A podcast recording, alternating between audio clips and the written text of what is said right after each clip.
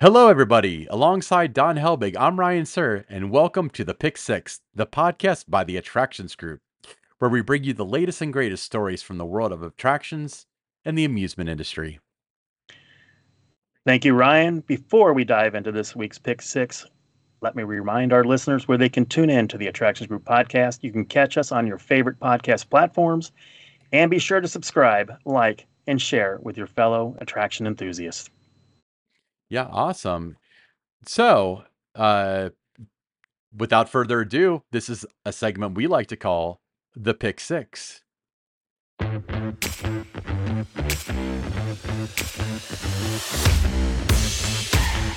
All right, let's jump right into it. So let's start off with M- Maurer Rides.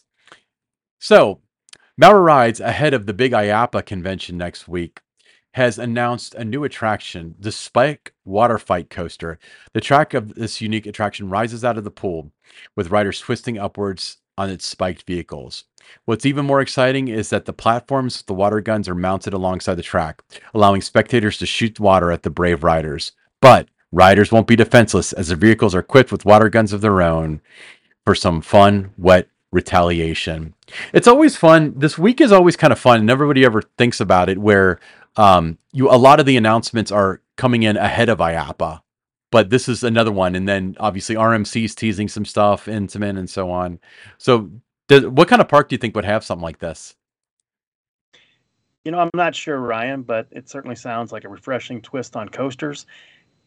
Next week, if you're attending the IAAPA Expo and you you get a chance to take a look at this, uh, you know, send us a, a, comment on our X and let us know what your thoughts are on it. Uh, now, Ryan, let's head to the iconic Coney Island in New York, where history is being made for the first time in 120 years. Luna Park will be open during the winter season with Frost Fest kicking off on November 18th and it'll run through January 7th. Uh, besides the 20 thrilling rides that'll be open, and this is going to include the Coney Island Cyclone roller coaster. Park goers can also enjoy an all new ice rink, holiday shopping, and festive food options at the holiday market. Sounds like a great time. Uh, being in New York, uh, the Brooklyn area, that time of the year, I think it's going to be cold, uh, but it's certainly going to be festive. You know, if they can have outdoor stuff in Minnesota during that time of year, they can figure it out in Brooklyn, New York, right? That's right. Awesome. Yeah, let's move on. So we got some good news coming, and it's funny because this story changed. Uh, so uh, Knott's Berry Farm, uh, the original news story that I had put in is that fans were reporting that Accelerator was testing. Accelerator closed for painting in what March in twenty March twenty twenty two, and it hadn't really reopened since. Uh, and that gave some glimmer of hope that it might reopen soon. But since I wrote that, you updated it to say that it has opened to the public. Uh, that's fantastic. I, I really want to ride that ride. I think it looks awesome. You ever been on Accelerator? I have not, but you're right. It does look awesome. Um, you know, the enthusiast community, they really, really thought that it was never going to open again.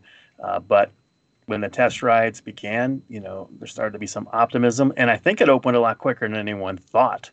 Uh, and everyone's excited to, to see it back in operation again. Yeah, I agree. Uh, so very exciting news. So hats off to Knott's Berry Farm for pulling that off. Yeah. Now the only thing that I've seen about this is, you know, and it's, you know, the enthusiasts as as they often will do, you know, as excited as they are to see it back open, the one thing they are calling out in the different, uh, you know, social media groups and that is that the station they're now assigning rows. I knew this had to have a tragic ending. All right. All right. What's next? From the West Coast, yeah, from the west coast to the north, Winterfest is making a return to Canada's Wonderland.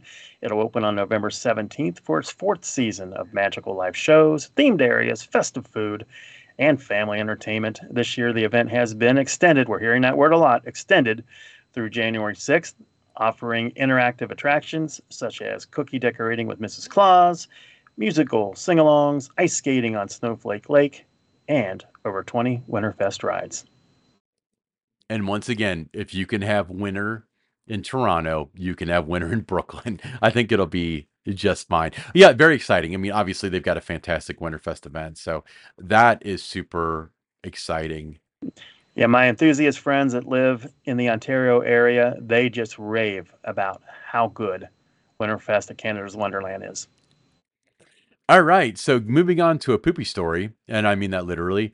Um, this is rather unusual and some would argue unpleasant, but uh, there's a bizarre series of stories circulating in the traditional news media, including the New York Post, about Disney parks. Visitors have been spotted relieving themselves while waiting in long lines for attractions such as Rise of the Resistance at Walt Disney World. This is a strange and distasteful situation. That's a great way to put it. Uh, turning the happiest place on earth into an unsavory scene. It's certainly not the kind of magic Disney aims to create. I would argue that the digestive system of the human body is magical, but probably not in the way that Disney likes to be. No, it's an, indeed a uh, peculiar story. Uh, Ryan, I'm, I'm relieved you're done talking about it. Yeah, I, I'm I'm glad that we were able to keep that one short and pinch it off. But uh, yeah, it's uh, so, sometimes, but you know, Rise the Resistance. If you got a three hour wait, and your option is, I mean, obviously, like some of us would probably just leave the line, but if you really want to ride that, and you've been waiting so long, and you've got to go, what what do you do? You can't. You you ask a cast member, and they will assist you, and they will get you back in your place in line. So I, I think just ask a cast member. It's that simple. Yeah. Yeah, I agree. Uh, if anything, it's a testament to how long the lines can get. But uh, come on, people, let's show some decency. Don't poop in the lines at your local amusement park unless they tell you you can. In that case, do what you want. They're not going to tell you you can.